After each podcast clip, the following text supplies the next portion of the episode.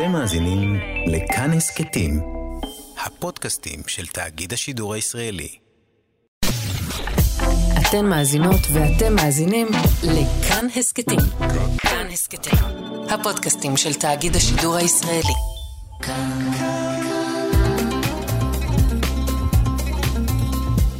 כאן תרבות. בואו נניח לרגע את הספר ונקשיב.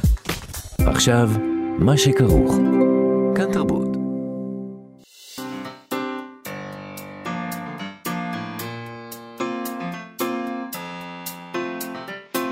מה שכרוך. עם יובל אביבי ומה יעשה לה. שלום, צהריים טובים, אנחנו מה שכרוך, מגזין הספרות היומי של כאן תרבות. אנחנו כל יום כאן ב-12 בצהריים, בשידור חי. יש זמזומים. לא. זהו, הם הפסיקו. אה, אוקיי. כי אני שמעתי דרור זמזום. רוטשטיין פה שמע את הזמזום, ומיד חתך אותו כמו סמוראי עם החרב. אה, אתם מאזינים לנו ב-104.9 או ב-105.3 FM. אפשר למצוא אותנו גם בהסכתים בכל שעה שתחפצו. איתנו באולפן, כמו ששמעתם, דרור רוטשטיין על הביצוע הטכני המדהים, הסמוראי! הסמוראי, ועמרי קפלן על ההפקה. שלום לכם ושלום יובל אביבי. שלום מה יעשה לה. אני לא סמוראי. אל תצפי לאותם ביצועים, אני מבקש. אני אה, מצפה. אז חבל מאוד. אני מצפה. את יודעת מה, אני תמיד אומר, הציפייה היא הצעד הראשון בדרך לאכזבה, ואת כבר יודעת את זה. נכון. אנחנו נדבר היום על קניין ורכוש, על בעלות וגניבה, אנחנו נעשה את זה עם שניים. קודם כל אנחנו נדבר עם עידו קינן, איש הטכנולוגיה שלנו, שמעדכן אותנו על כל הנושאים האלה שאנחנו לא מבינים מהם כלום. מנסה, לה... הוא מדבר איתנו, לפעמים אני מרגיש כאילו הוא קצת מדבר עם ילדים שעוד לא למדו איך לדבר. תקשיבו, יש אינטרנט, יש טכנולוגיה, ואנחנו כזה, אה, למה אתה מכליל אותי? למה אתה מדבר ברבים? אל אני לא אותה. רוצה, אני לא, אני מבינה בזה משהו. פחות ממני, וזה לא הרבה. אה, קצת, אבל אני מבינה מה שאני קוראת, וכאן זה לא כזה מסובך, לא, יובל. זה לא מסובך. בעצם הטכנולוגיה היא רק פלטפורמה לדיון ערכי במהות האדם, נכון? זה תמיד ככה. אה, ומהי מהות האדם? גניבה. הוא יעדכן אותנו על נושא שכבר שוחחנו עליו כאן פעם, התביעה של מו"לים בארצות הברית נגד ארכיון האינטרנט. ארכיון האינטרנט זה, זה גוף כזה שהוא אוסף את- אה, דפי אינטרנט, ובין השאר הוא אוסף גם ספרים דיגיטליים, כי הרי נכון. ספרים דיגיטליים זה רק דפי אינטרנט כשהם על האינטרנט. מהמם. ועכשיו אה, בית. המשפט האמריקאי הגיע להכרעה בעניין הזה, ויש לזה השלכות תרבותיות מעניינות, הוא יסביר לנו מה הן, וגם בטח נדבר קצת על טכנולוגיה. הארכיון הזה בעצם אפשר קריאה בספרים דיגיטליים. אה, חינם. חינם אין כסף. כן. אז מה קורה? מיליוני מה עם כותרים. התמלוג? מה עם התמלוג? אה, אבל מצד שני, את יודעת, ספריות עושות את זה כל הזמן, נכון? נכון. ספריות כל הזמן רוכשות ספרים, ואז אתה מאפשרות שאני- לקרוא בהם חינם אתה ללא יודע מה אני תמלוג. חושבת על הדבר הזה. אני, אין לי שום ספק. את חושבת שאנשי האינטרנט, הדארק ווב, כן. צריכים לגנוב את כל הספרים, נכון. ופשוט לחלק אותם חינם לכולם. זה. מודל, לא, זה בסדר, זה מודל עסקי... זה- אה, זה כוש- המודל העסקי שלי. יש, יש שם כשל מסוים במודל העסקי הזה, תאר לך את הדבר הזה, שנגיד שיש אנשים שהם לא קוראים ספרים, כי אין להם כסף לזה. איזה יופי. אם, אם פשוט הם יוכלו לקרוא הכל, כל מה שהם רוצים. אין להם כסף לספרים, אבל יש להם כסף לטאבלט, את אומרת. כן, חד פעמי הם קנו טאבלט, הם קנו טאבלט. ועכשיו הם יכולים לקרוא מה שהם רוצים. אוקיי. אה, לא, לא, אני מבינה את הבעיות, יובל. לא, בסדר, אני רגע, מבינה. אני אוקיי. גם סופרים צריכים להתפרנס, הכל נדבר בסדר. על זה עידו קינן, אבל בגדול, אה, אנחנו יכולים לדמיין לעצמנו מודל קומוניסטי, שבו הכל זמין לכולם בחינם, ואתה לא, אתה מקבל תשלום, נגיד סופר מקבל תשלום עבור עבודתו, כמו שאיש הייטק מקבל עבור עבודתו, וזה שכר עקבי לפי... בגלל זה אני תמיד. אומרת, תחזירו את האדמות, צריך להלאים הכל, לחלק מחדש. כי, כי בסדר. הקומוניזם פשוט עבד. הוא לא עבד כל כך טוב, עבד אני כל יודעת. כך יפה. כן. זה הבני נכון. אדם, הרעיון של שוויון מוטמע בהם כל כך חזק, שברגע שמישהו אמר להם, חבר'ה, בואו פשוט שהכל יהיה של כולם, הם אמרו, וואו, זה מדהים, וזה עבד חלק, ואף אחד לא מת, אף אחד לא נרצח נכון. בשם אבל זה בגלל הקומוניזם. שמנהיגים הם הבעיה, לא לא האנשים. האנשים הם הבעיה. גם אנשים הם בעיה, האנשים נכון. הם הבעיה, וחלקם אני הופכים. למנהיגים והם נשארים בעיה. כן, הם נעשים בעיה יותר גדולה כשהם מנהיגים. ומסוכנת. טוב, כן. אה, מה עוד נדבר היום על קניין ובעלות? נדבר עם חיה גלבוע שלנו בחברותה שהקמנו לנו כאן פה. נכון, יש לנו חברותה. יש לנו חברותה והפינה קוראת לסדר, שבה מדי שבוע היא מלמדת אותנו סוגיה בתלמוד, והשבוע ניגע כאמור בקניין ובעלות, אבל בעצם גם כאן אנחנו בעצם אולי מדברים רק על מה הופך אותנו לבני אדם, אה, ו- ו- ואיך מה שאנחנו רוצים שיהיה שלנו בעצם מונע מאיתנו להיות בני אדם. אה, נדמה לי שעל זה נדבר. כן. פחות או יותר, היא תסביר יותר טוב ממני, אז בואי לפני כן נדבר על העיכוב. אפרופו בני אדם. אפרופו בני אדם, הקומוניזם, חלוקת משאבים, תמלוגים, תמלוגים, כן. הכל מתכווץ לתוך הדבר הבא. הכל מתוכנן. דיברנו כאן אה, על העיכוב במשרד התרבות בחלוקת התמיכות ובהענקת הפרסים. משרד התרבות מחלק תמיכות לכל מיני גופים ומוסדים מדי שנה, וגם מחלק כל מיני פרסים. השנה כלום. עוד לא עשו את זה. אף אחד לא אה, קיבל את כלום. 22 עוד לא חילקו כן. מבחינת תמיכות ופרסים אה, נכון. גם לא. אה, אז עכשיו רשימה מכובדת של מו"לים ואורחים, אה, מו"ליות ואורחות, או חתומים על מכתב בנידון לשר התרבות, מיקי זוהר. נכון, ככה הם כותבים לו. בחודש אוקטובר 2022 פרסם משרד התרבות והספורט קול קורא להענקת הפרסים השנתיים לסופרות ולסופרים. פרסים ומענקים אלה כולל תמיכה שוטפת לעמותות העוסקות בספרות ולהוצאות ספרים קטנות. מזכים את הזוכים בהם לא רק בכבוד, אלא מאפשרים למוסדות הספרות ולסופרי וסופרות ישראל שרובם ככולם לא משתכרים מפרי כתיבתם ונאלצים להשלים הכנסה בדרכים אחרות, להמשיך וליצור ולטפח ספרות מקור, שהיא אחת מאבני היסוד בכל מדינה מתוקנת. לפי הקולות הקוראים, ההכרזה על הזוכים והזוכות הייתה אמורה להתקיים בחודשים ינואר-פברואר 2023. המענקים לעמותות היו אמורים להינתן עוד ב-2022. אף על פי כן, כעת כבר חודש מאי, ומשרדך שומר על שתיקה בנושא. צריך להגיד שוב, כפי שגלעד מאירי אמר לנו כאן, דוקטור גלעד מאירי, שעומד בראש עמותה חשובה, מקום אה, לשירה בירושלים. כן, על, מהמם. כשמדברים על אה, המענקים לעמותות שהיו אמורים להינתן ב-2022, זה על 2022. כן. זה לא לקראת 2023. זאת אומרת שעכשיו מאי 23, והם עדיין לא נתנו להם את התקציב הם ל- הוציאו את לאירועים של שהם- ינואר 22. שכבר קרו, שהם כן. כבר הוציאו את הכסף בעצם. כן, וזה- הם הוציאו את הכסף לפעמים במקרים מסוימים על אירועים שהם עשו לפני שנה וחצי. והם אמרו, אוקיי, עוד, עוד שנה ייתנו לנו את הכסף על זה, אבל... לא. מכאן בא המנהג היפה הזה שנקרא שוטף פלוס, אה, 900. 90, 120, זהו, פשוט צריך זה... להוסיף אפס נכון. ליד השוטף, ואז הממשלה נכון. בכלל לא בבעיה. כי אנשים עשו את העבודה בעצם, ואי אפשר. לשלם להם, זאת המשמעות. כן. הם מפרטים שם גם סכומים במכתב הזה, וזה מעניין אותי. מלבד התמיכה בעמותות, הם כותבים, הפרסים שלא חולקו כוללים את פרס ראש הממשלה על שם לוי אשכול, ובתוכו פרס ראש הממשלה לסופרות ולסופרים, פרס ראש הממשלה לסופרות וסופרים ניצולי שואה. זה הסכום 560 אלף שקלים. זה נשמע הרבה, נכון? זה לא הרבה. זה פינאץ, זה, מהמם. אה, זה התקציב של הבוטנים, נכון. כן? של הבורקס שם בישיבות. בורקס זה לעשירים כבר. Mm. פרס עשירים. משרד התרבות והספורט, בתוך, זה פרס אחר, בתוכו פרסים למשוררות ומשוררים בתחילת דרכם, לסופרות וסופרים בתחילת דרכם, לספרי ביקורים, לספרי מופת, לעריכה ספרותית, פרס היצירה למתרגמות ומתרגמים, ופרס דבורה אומר לספרות ילדים ונוער, סך הכל 721 אלף שקלים.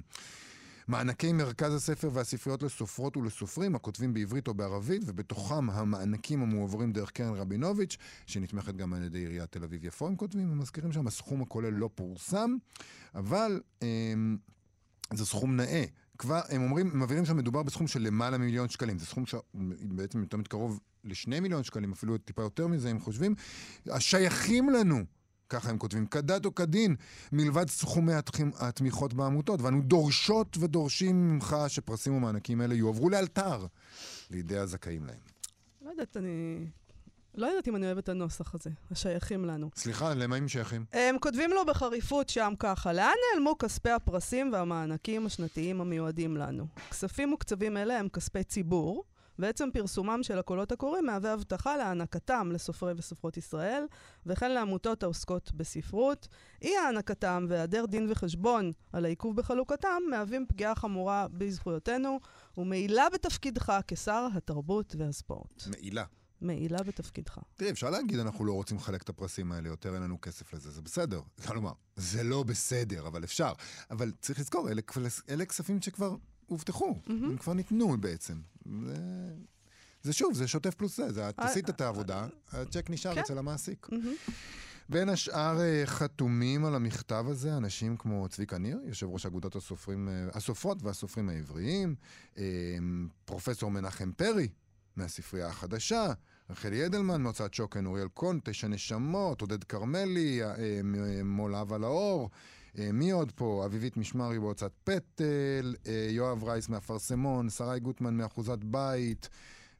טוב, גלעד רבים, מאירי, רבים שהזכרנו וטובים. אותו, כן. רבים רבים וטובים, כן. אה, יש תגובה ממשרד התרבות והספורט. אוקיי? תגובה מרגיעה. אל תדאגו. Yeah, זה לא שמישהו שם יושב ולא בא לו, כן. זה אולי אפילו יותר גרוע מזה.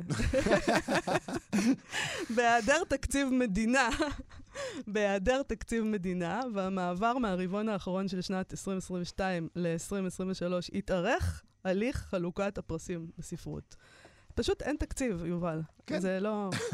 אה, ועדת התמיכות תתקיים בשבוע הקרוב, ותתכנס לדיון ולאישור הזוכים בפרסים. לאחר אישור זה יחל הליך ההודעות לזוכים ולזוכות והתשלומים להם. הצ'ק בדואר, חבר'ה. הצ'ק בדואר. טוב, אה, אני רוצה רק להגיד משהו. תגידי. אה, אתמול, זה, זה נראה לי איכשהו קשור, זה מתחבר אצלי בראש. אה, אלון פרוכטר דיווח אתמול בכאן על דרמה בהוליווד. אה, גילדת התסריטאים של אמריקה הודיעה על פיצוץ המשא ומתן עם דיסני ונטפליקס אה, להעלאת שכר הכותבים, והם הכריזו שם על שביתה כללית. הכותבים, כן, התסריטאים, הכריזו על שביתה כללית. אז בתור התחלה, מה המשמעות של הדבר הזה? שתוכניות ה late night המרכזיות לא ישודרו החל מהיום, את- מאתמול ועד להודעה חדשה. מדהים. אין תוכניות, אין מי שיכתוב. פשוט, אין. עכשיו, זה הפסד, תתאר לעצמך ששביתה של משוררים וסופרים הייתה יכולה להשפיע בצורה כזאת, כי מדובר כאן הרי מן הסתם בהפסד כספי מאוד גדול, אם אין תוכנית, הם לא משדרים. כן. אה, יש כאן כמובן גם את ההפסד של ההון הסימבולי. אם זה היה מזיז אה, למישהו משהו, אז זה היה עולם חלומי. מדהים. העולם שם. שבו גם אה, אה, החזירו את האדמות וחילקו הכל מחדש. זה לא. אותו עולם, זה, אה, זה דיס- משם. האוטופיה של האחד, הדיסטופיה של האחר, תני לי להזכיר לך, אבל אה, זה מדהים שהם יכולים לעשות את זה, ושכולם הם נענים. יכולים לעשות את זה, הם, אה, הם פשוט, אה, יש להם השפעה כזאת. אני רוצה להגיד לך, אבל אם משורר יגיד, אני לא כותב יותר, לא, לא, לא, קצת לא, לא. פחות משפיע. אם כל הסופרים והמשוררים והסופרות והמשוררות, כן, מה יקרה? והמו"לים, נו, כולם כן. היו, כולם, נו. מפסיקים מחר להוציא ספרים, כן. זה היה מזעזע את, אה, את המדינה. זה היה מזעזע את המדינה. אתה מבדר, אתה אדם מבדר, באמת. אתה מאוד קומי. כפיים, אודיה, בבקשה.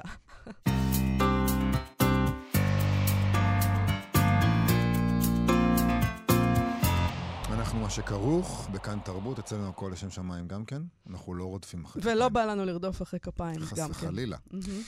מי שעוקב אחרי עניין זכויות היוצרים, אה, שזה דבר שאנחנו עוסקים בו לא מעט כאן, אה, נכון. זוכר את הסיפור הזה. מיליוני ספרים דיגיטליים היו פתוחים לציבור הרחב בזכות ארכיון האינטרנט, שזה אתר שמקטלג ומאחסן דפי אינטרנט, בין השאר כאלה שכוללים ספרים דיגיטליים. ותני לי להגיד לך, מאיה, המו"לים בארצות הברית דווקא לא אהבו את זה.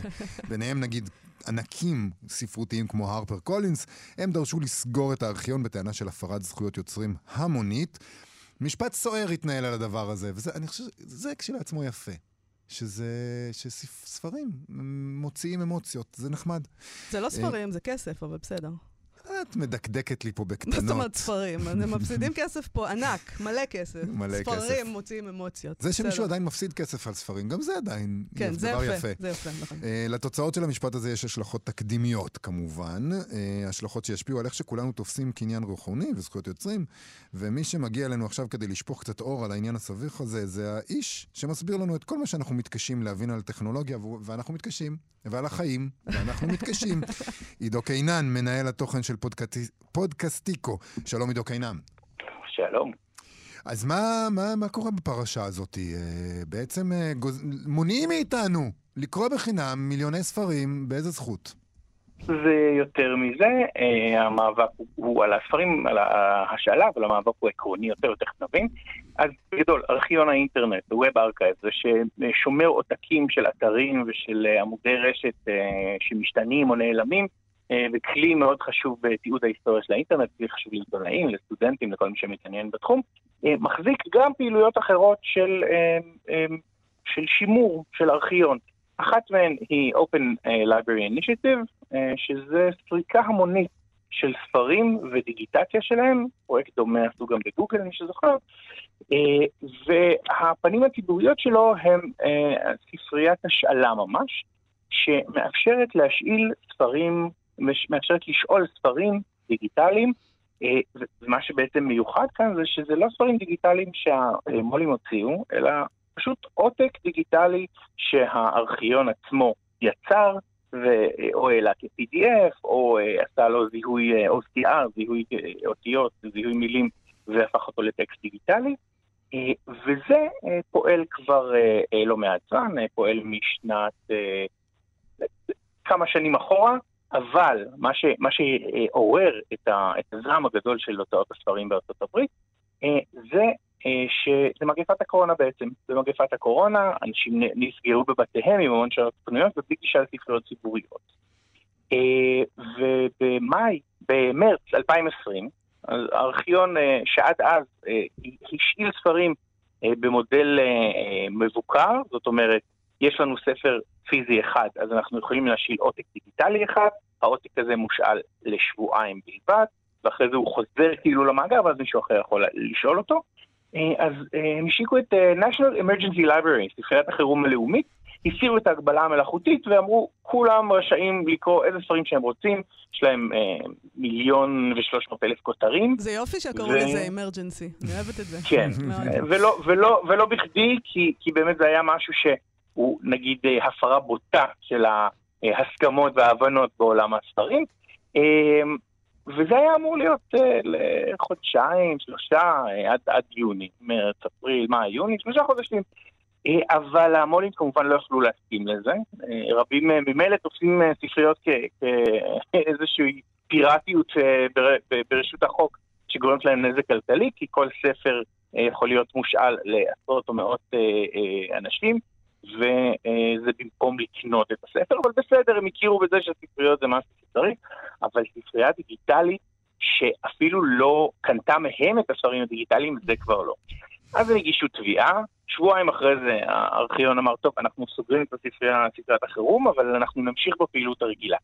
אבל המו"לים הם לא, הם לא טיפשים, הם, הם ניצלו את ההזדמנות הזאת כדי לתבוע בעצם נגד כל הפרקטיקה. הם אומרים, אנחנו, אה, בעלי הזכויות, אנחנו רשאים להחליט איזה ספר עובר דיגיטציה, אנחנו רשאים אה, למכור לפחות את העותק הדיגיטלי וליהנות מה, אה, מההכנסה שלו. ועוד משהו, הם קובעים לספריות איך להשאיל ספרים דיגיטליים. זאת אומרת, אם ספרייה קונה היום ספר פיזי, היא יכולה להשאיל אותו, אף אחד לא יכול להגיד לה מה לעשות, זה רכוש שלה, והחוק מתיר לה להשאיל אותו. אבל אם ספרייה רוצה ספר דיגיטלי, גם e-books אה, וגם audiobooks, היא צריכה, אה, היא בעצם לא קונה ספר, היא קונה רישיון. גם, גם אתם אגב, כשאתם קונים ספר דיגיטלי, אתם בדרך כלל קונים רישיון. ויש לזה משמעות משפטית ויש לזה משמעות פרקטית. הרישיון אומר שבעצם אה, העובדה שהם קנו ספר לא הופכת את הספר לשלהם, ולכן הם גם לא יכולים להשאיל אותו איך שהם רוצים.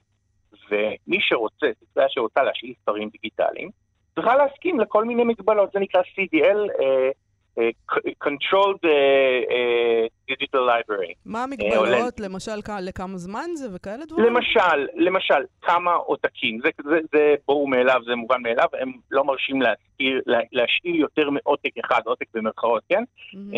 יש לכם רישיון אחד, מותר להשאיל לבן אדם אחד בו זמנית. צריך לשים על זה הגנות, שלא יאפשרו להשאיל את זה לאנשים אחרים, או כן. לשלוח את זה או להוציא את זה. ספר דיגיטלי אה, הידעתם הוא מתבלה, אה, ואחרי אה, שנתיים במקרה של אחד המו"לים ו-26 השאלות במקרה של מו"ל אחר, הוא, הוא, הוא, אי אפשר להשתמש בו, הוא קרוע, הוא מרוט, צריך לקנות אותו ולקנות חדש. כן, זה לקחת את החסרונות של העולם האנלוגי ולהכיל אותם על העולם הדיגיטלי. כן. אבל כמובן שאני מציג את זה בצורה קצת חד צדדית, כמובן ש...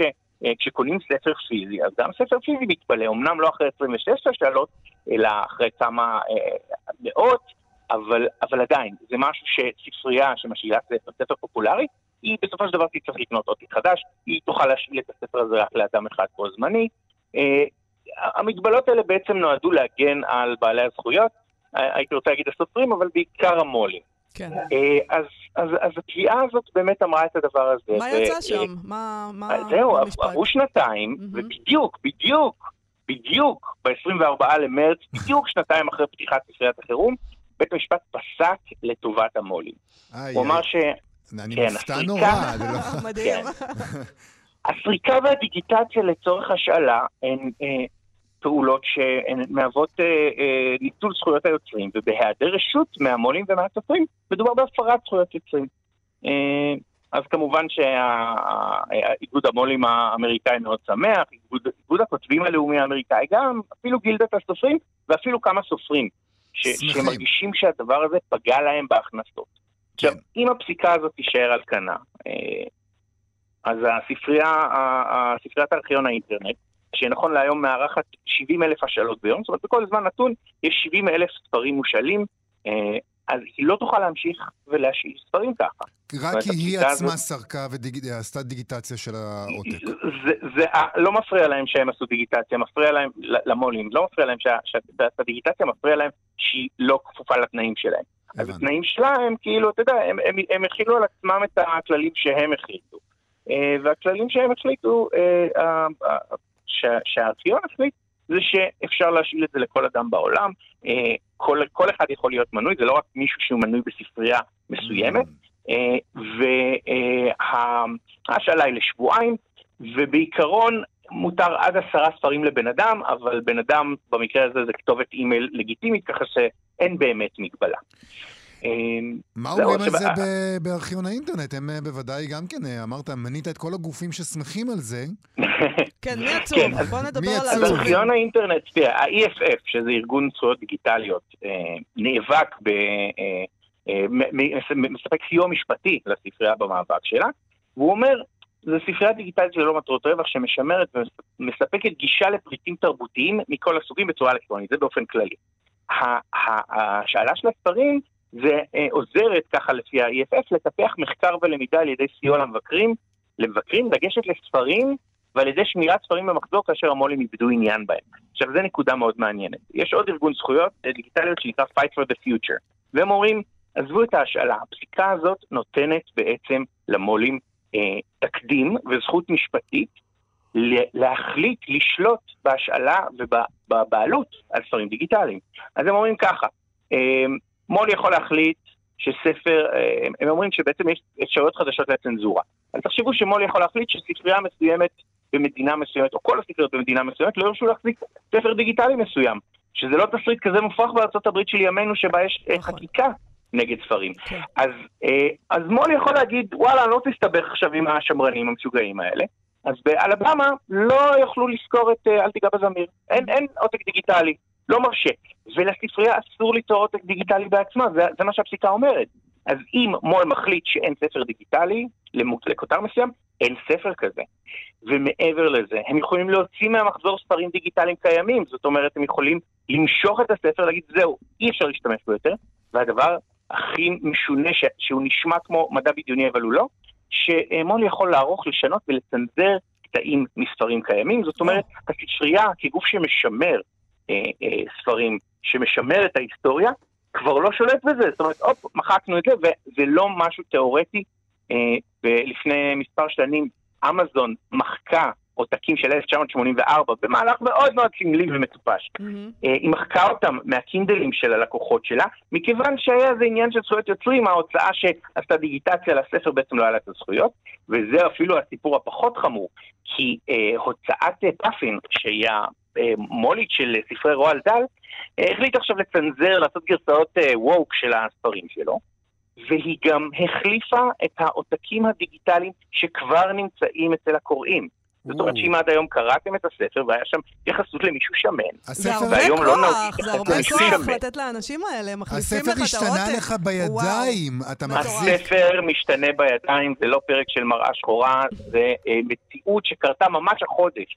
אה, חשיפה של הטיימס אה, הלונדוני, וזה בעצם אומר שהמו"לים מקבלים שליטה מוחלטת על, לא רק על העבר, אלא גם על ההווה ועל העתיד של הספרים, אה, ולא בטוח שבית המשפט היה מודע או התכוון להשלכות המרחיקות הלכת האלה, כשהוא פסק שבעצם הספרייה הייתה צריכה לשלם על הספרים הדיגיטליים. עידו קינן, זה פשוט מרתק, ההשלכות של. הדברים האלה. כן, יש לי תחושה שאנחנו עוד אה, נדבר איתך על העניין הזה ב- בערעור הבא, או בשל... ב... כשמישהו אחר יגיב. על העניין הזה. תודה רבה לך על השיחה הזאת. תודה. תודה, להתראות. להתראות.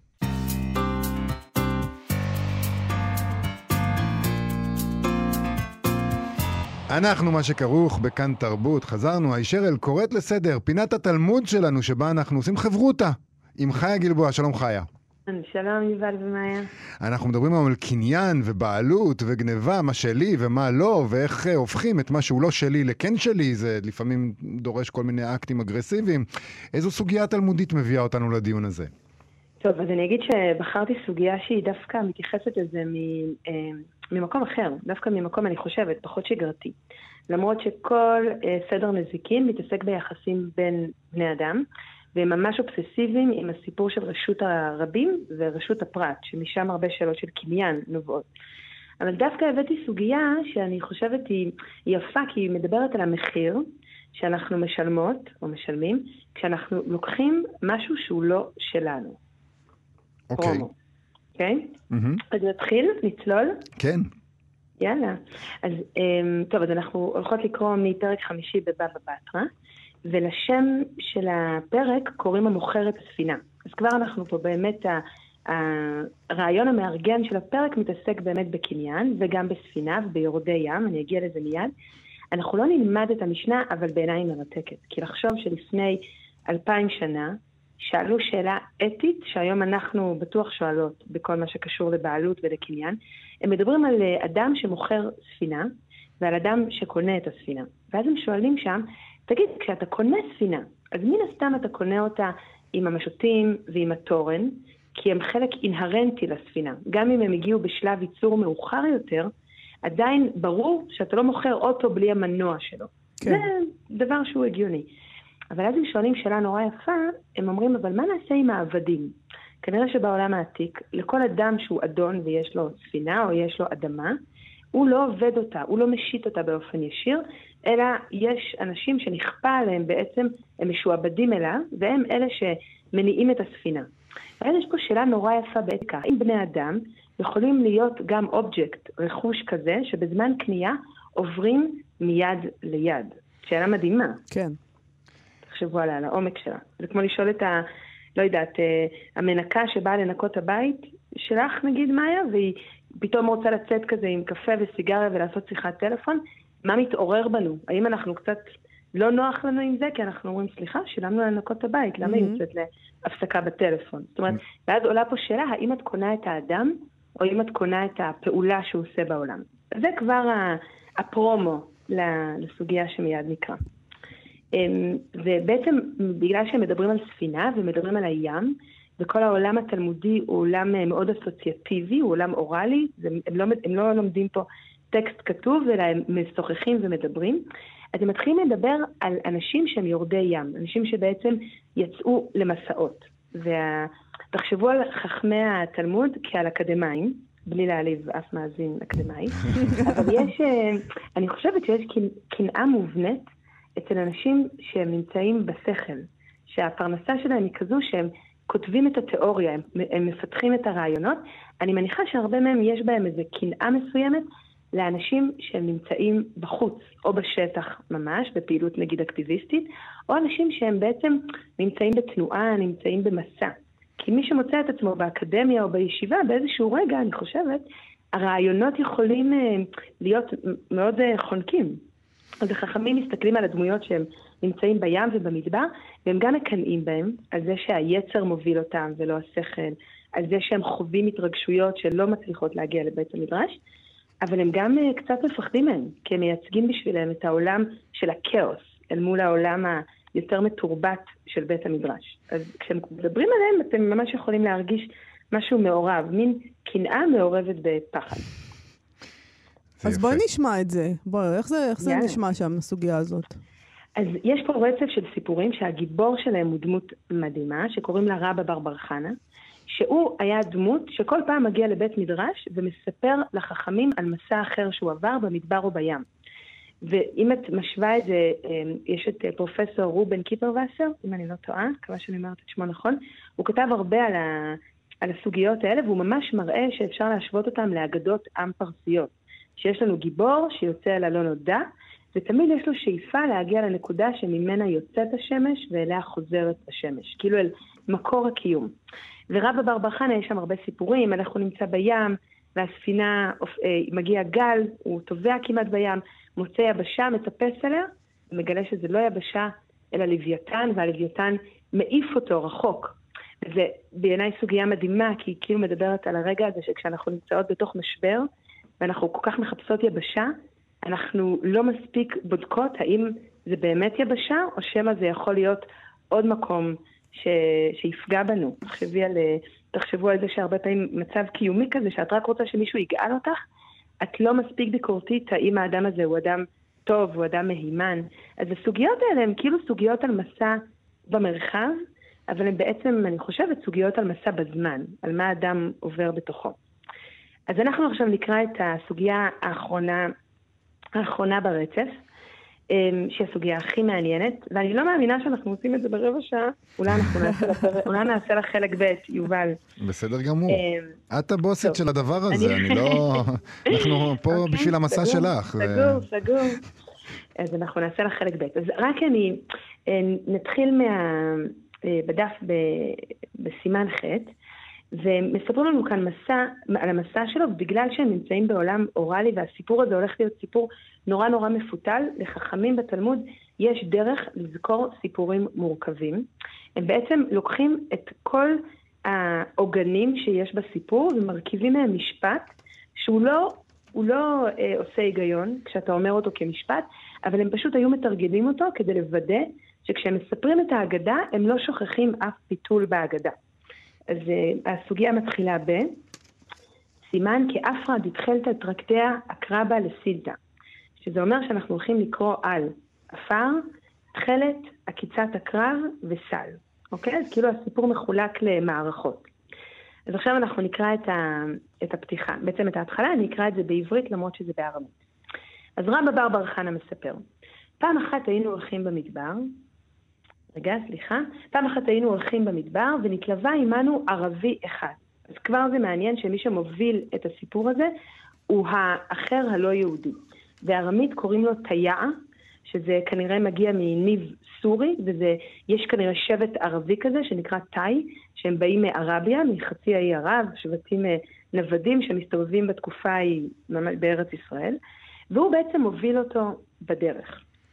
והערבי הזה ממש, הוא מנווט כמו גשש, אה, שהיה לוקח עפר, מריח אותו ואומר, זו, זו הדרך למקום פלוני וזו הדרך למקום פלוני, לפי ריח העפר. זאת אומרת, ההתמצאות שלו במרחב היא לא התמצאות של שכל, אלא התמצאות של חוויה פיזית, שכל הזמן הסיפור הזה, אני חושבת, הוא בא להנגיד שוב בין הכאוס לבין התרבות. זאת אומרת, בין ה... איך אנחנו מקבלים החלטות לאן ללכת דרך הרציונל, וכאן יש לנו מישהו שהוא ממש מתמזג עם המרחב של המדבר ומנווט דרך האדמה, דרך האפר.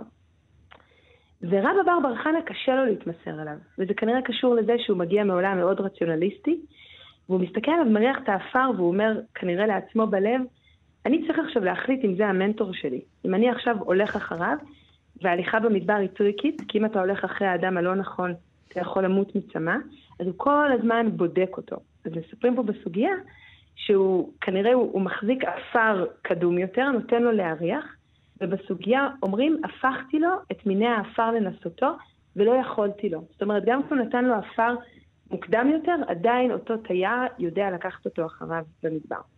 אז הפרומו הזה הוא כנראה מדבר, בכלל כל הסוגיה הזאת מתעסקת במה קורה כשאנחנו מצילים ספק, ומה הרווח שיש לנו כשאנחנו מתמסרות ומתמסרים. עכשיו אנחנו מגיעים ממש ללב, הערבי הזה אומר לו, בוא ואראה לך את מתי מדבר, ישראל שיצאו ממצרים, שמתו במדבר, שלא לא הצליחו להגיע אל הארץ המובטחת. אז אה, אין לנו הרבה זמן, אבל כן אני אגיד שהיחס למתי מדבר הוא יחס מאוד אה, מורכב, כי יש כתיבה עליהם במקרא שאומרת, אה, בספר ירמיה אומרים, אלוהים אומר להם, זכרתי לכם חסד נעוריי, הלכתם אחריי במדבר, כאילו כשעוד לא הייתי מי שאני היום. זה כמו לחשוב על אנשים בחיים שלנו, בביוגרפיה הזוגית שלנו, בחברים שלנו, שהיו אנשים שאהבו אותנו עוד לפני שהפכנו להיות אנשים אטרקטיביים, אנשים יפים, אנשים עם uh, כוח בידיים.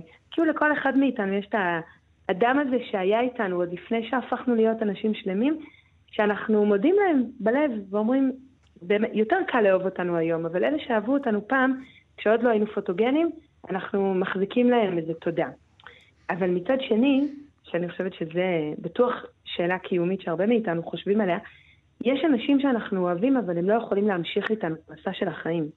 יש תמיד, אה, אני חושבת, אנשים שבכל עשור אי אפשר לה, לה, להמשיך ללכת איתם את הדרך, כי הם, הם לא עשו את האדפטציה של מי שאנחנו הפכנו להיות. כל אינטראקציה שלנו איתם, כאילו לוקחת אותנו קצת אחורה בזמן.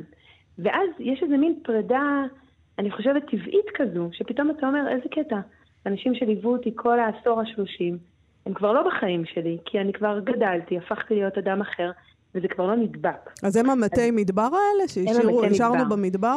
כן, הם mm-hmm. המתי מדבר. יש רגע שאלוהים מבין שכדי לכונן אה, ממלכה, זאת אומרת, להיות בעצם בריבונות על אדמה, אנשים שהתודעה שלהם היא תודעה של עבדות, זאת אדפטציה שכמעט בלתי אפשרי לעשות איתם. הוא בהתחלה מבקש, הוא רוצה כן לקוות שהם יוכלו לעשות את האדפטציה, ואם אתם זוכרים את הסיפור המכונן מהמקרא, ושלומי שבן כתב על זה עכשיו שיר נפלא על המרגלים ועל כנען, הם, הם עומדים להיכנס לארץ, אבל הם שולחים מרגלים. כי הם נמצאים כל הזמן בספק. כנראה אנשים שלקחו, שהם היו עבדים, שלא הייתה להם אוטונומיה, הם אנשים שהם, קשה להם מאוד להתמסר, וזה הגיוני, כן, סך הכל. כן. אמ, אז הם נשארו במדבר. בעצם הילדים שלהם, אלה שנולדו במדבר, שלא, אין להם זיכרון ראשון כעבדים, הם אלה שעם יהושע אחר כך אה, חצו את המדבר והגיעו לארץ. אז יש משהו מאוד טרגי במתי מדבר האלה. אז אוקיי. הערבי בעצם אומר לרבא בר בר חנה, תקשיב, אני לוקח אותך עכשיו אל הפרה-היסטוריה שלך, היהודית. אמ, חברה שלי בדיוק חברה עכשיו ממרוקו, ממרקש, והיא סיפרה שהמשפחה שלה מקריית גת הגיעה למרקש לפקוד את, הכפר, את הקברים של המשפחה שלה ממרוקו שלא עלתה לארץ, והם הגיעו לבתי הקברות המוסלמים ועומדים בפתח שומרים מוסלמים, שבעצם מתמצאים בבית הקברות היהודי, ובעצם המשפחה שלה מקריית גת, היהודייה, הולכת אחרי אה, מורה דרך מוסלמי בתוך הבית קברות שמספר להם זה היה ככה, והוא היה לו בית כנסת, והוא היה שוחט. Mm-hmm. והם בעצם, אה, צריך את האחר שיספר לך על ההיסטוריה שלך. כן. אמ, אז הוא לוקח אותם למתי מדבר, והתלמוד מספר כמה גדולים הם היו.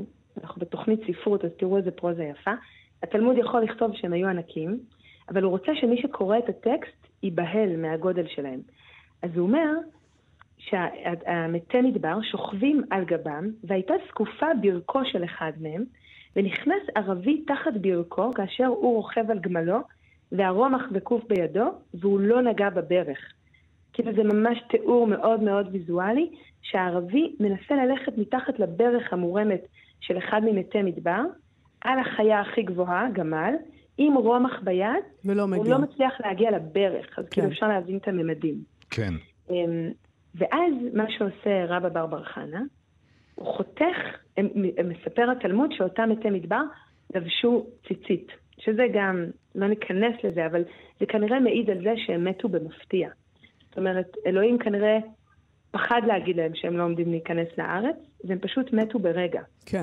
והם מתו עם הדברים שלהם. ואז הוא מסתכל על הציצית שלהם, והוא מחליט לחתוך פינה של הציצית ולשים בכיס. למזכרת. למזכרת, או שהוא אומר, תקשיבו, לא יאמינו לי. Mm. אני אחזור לבית מדרש, אנשים שם נטועים בשכל. אני אגיד להם, תקשיבו, הייתי במדבר, ולקחו אותי למתי מדבר, לדמויות המיתיות האלה. חכמי, החכמים יסתכלו, יגידו לו, עוד פעם אתה מגיע עם, עם הסיפורי, אה, אה, עם הסיפורים שלך, שהם פשוט, אין, אין להם שום בסיס. ואז הוא כבר מדמיין איך הוא מוציא מהכיס פינה של אה, ציצית, שהיא כנראה אסטרונומית, כי היא מאוד גדולה, והוא מראה להם את זה כעדות. ואז זה הרגע הכי יפה בעיניי בסוגיה הזאת, שמלאה ברגעים יפים, אבל זה רגע מדהים. חתכתי קרן, פינה אחת של תכלת, קצה הטלית, של אחד מהם, ולא היינו יכולים ללכת. זה לא מטאפורה. ליטרלי, אחרי שהוא לקח את הפינה, הוא לא יכול לעשות צעד. ואז הסוגיה ממשיכה, והערבי לא חושב שיש לו שבת, הוא לא חושב שהוא נעצר כי הוא מדמיין משהו, הוא יודע בדיוק מה קרה. הערבי מסתובב אליו ואומר, שמא לקחת דבר מהם, החזר אותו. שאנו יודעים במסורת שמי שלוקח דבר אינו יכול ללכת. שזאת אמירה מדהימה. כאילו, והיא איתה אולי נעצור רגע ונדבר על זה, על מה המשמעות של לקחת משהו שהוא לא שלנו, ואיך הדבר הזה יכול לבלום אותי מלהתקדם. וגם כאשר, דיברנו על זה, משהו שהוא לא שלנו, שנדמה לנו שהוא כן, אנחנו זכאים לו, הרי אלה, אלה מתי המדבר שלנו, הדברים האלה הם, הם ההיסטוריה שלנו, אבל אם לא נשחרר נכון. אותה, נכון. אה, אז בכלל שואל, מה זה קניין? מה זה בעלות? האם נגיד נכון. ההיסטוריה שלנו היא, היא משהו שאנחנו יכולים להיות בבעלות עליו? האם בני האדם זה משהו שאנחנו יכולים להיות בבעלות עליו? ורק בסוף, את העניין הזה שלקחנו גם אה, חתיכת בד. וואי, זה ממש יפה מה שאתה אומר. אני חושבת שבכלל עם כל השיח הפוליטי, זאת שאלה שצריך להתחיל לפרום אותה. כי אנחנו מדברים פה לא רק על זכויות יוצרים. אם אני כתבתי שיר ופתאום עושים בו שימוש שלא הייתי מעוניינת שיעשו בו, אז אפשר לפתוח פה שיחה על מה קורה כשאני משחררת יצירה לעולם. זאת שיחה אחרת, כי זאת שיחה... ביצירה יש משהו כשהוא יוצא מחזקתי, שיש איזו הנחה, שאפשר להגיד אם היא נכונה או לא, שזה כבר לא רק ברשותי. אבל כמו שאתה אומר, מה קורה למשל אם אני מגיעה ואני תובעת בעלות על טריטוריה, בזכות הפרה-היסטוריה שלי, אפילו לא בזכותי, ואני מזיזה אנשים מהקרקע שלהם בזכות, בזכות התפיסה של הבעלות על הקרקע. כאילו זה ממש זה. איך משהו הופך להיות שייך למישהו. אז אני רוצה, אנחנו צריכים עוד מעט לסיים, אבל אני רוצה להחזיר אותנו אולי בשלב הזה להתחלה ש... עם מה התחלנו? התחלנו עם השאלה האם העבדים הם חלק מהספינה בכלל או לא. זאת אומרת, השאלה היא, מה, האם בן אדם הוא מה שהוא עושה? האם בן אפשר למכור בן האם אדם? אפשר למכור בן אדם? ו, ובעצם זה, זה גם כן קשור, זאת אומרת, זאת השאלה, האם האנשים האלה, האם הדברים שהיו להם הם שלנו, מה, מה הם מחליטים בסוף? איך הם פותרים לנו את הבעיות? זה אנחנו רוצים שיפתרו לנו. אז א', אם, אם החיים שלנו במציאות היומיומית שלנו היו נראים כמו המדבר, המדבר, אני חושבת, לפחות בטח במסורת היהודית, המדבר הוא דווקא המקום שבו הכל קורה. דווקא לא המרחב האורבני. תחשבו על זה שאת התורה קיבלנו במדבר, לא קיבלנו בירושלים. דווקא במקום שאין לאף אחד בעלות עליו. ולמדבר ברחו כל הנביאים, זאת אומרת שהם אלה שהיה להם קשר ישיר כביכול עם האל. זאת אומרת, המדבר באיזשהו מקום, אני חושבת שהוא מחזיק איזה מקום נקי, מקום שבו בני האדם לא מקלקלים אותו.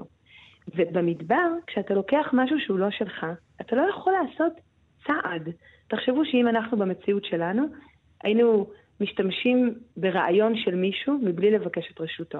או היינו מפנים משפחה אה, מהבית שלה בתואנה שזאת אדמה שלנו, אם בשני המקרים, ליטרלי פיזית, פיזית, לא היינו יכולים להמשיך לעשות צעד. הכל היה פשוט יותר. כאילו נכון, מיד, זה כמו נכון. שרבא בר בר חנה אומר, אוקיי, מה לקחתי שהוא לא שלי, ולפי, ומה שהוא עושה בסוגיה, הוא מחזיר את זה. זאת אומרת, הוא באמת פותח את היד, משחרר אותה, הציצית נופלת, ואפשר להמשיך להתקדם.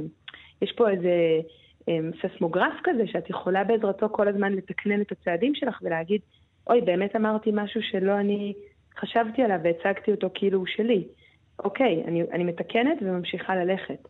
כאילו מה שקורה במדבר זה שזאת מין מציאות אוטופית כזאת, שבה המציאות בולמת. אמ, אתה מקבל את התורה. אה, במדבר, ואז אתה צריך להשתמש בה, במרחב האורבני, מה שלמדת. כן. חיה גלבוע, תודה רבה לך על הפינה הזאת, וכאמור, אה, ברגע שתחליטי, נדבר על החלקים הנוספים של וואי, הסוגיה הזאת. חייבים, חייבים, חייבות. תודה רבה לך. להתראות, להתראות. חיה. תודה, ביי. ביי.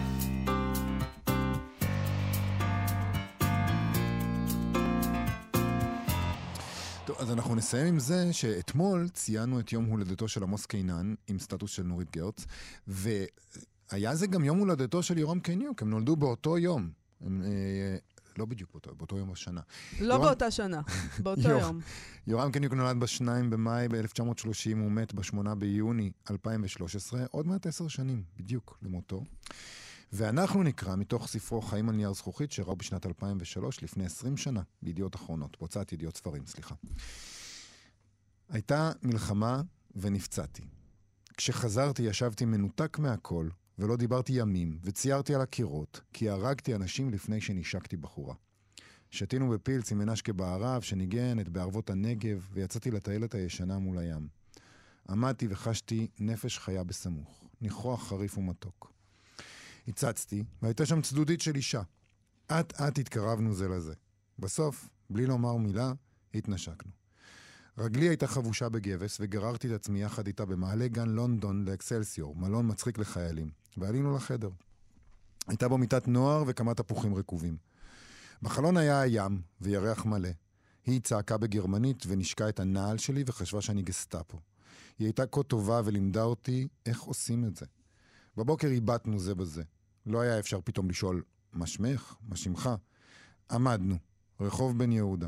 אכלנו בייגלה והיא מביטה בי באהבה ואני בא, ולא ידעתי מה לומר. והתחלתי ללכת צפונה מבוגרשוב לכיוון בית הוריי, והכביש התמלא בעגלות, אוטובוסים, אופניים, מעט מכוניות. פתאום הבנתי שאני רוצה אותה. היא הביטה ממרחוק. בכאב וסבה והלכה, מובסת בארץ החדשה שלי.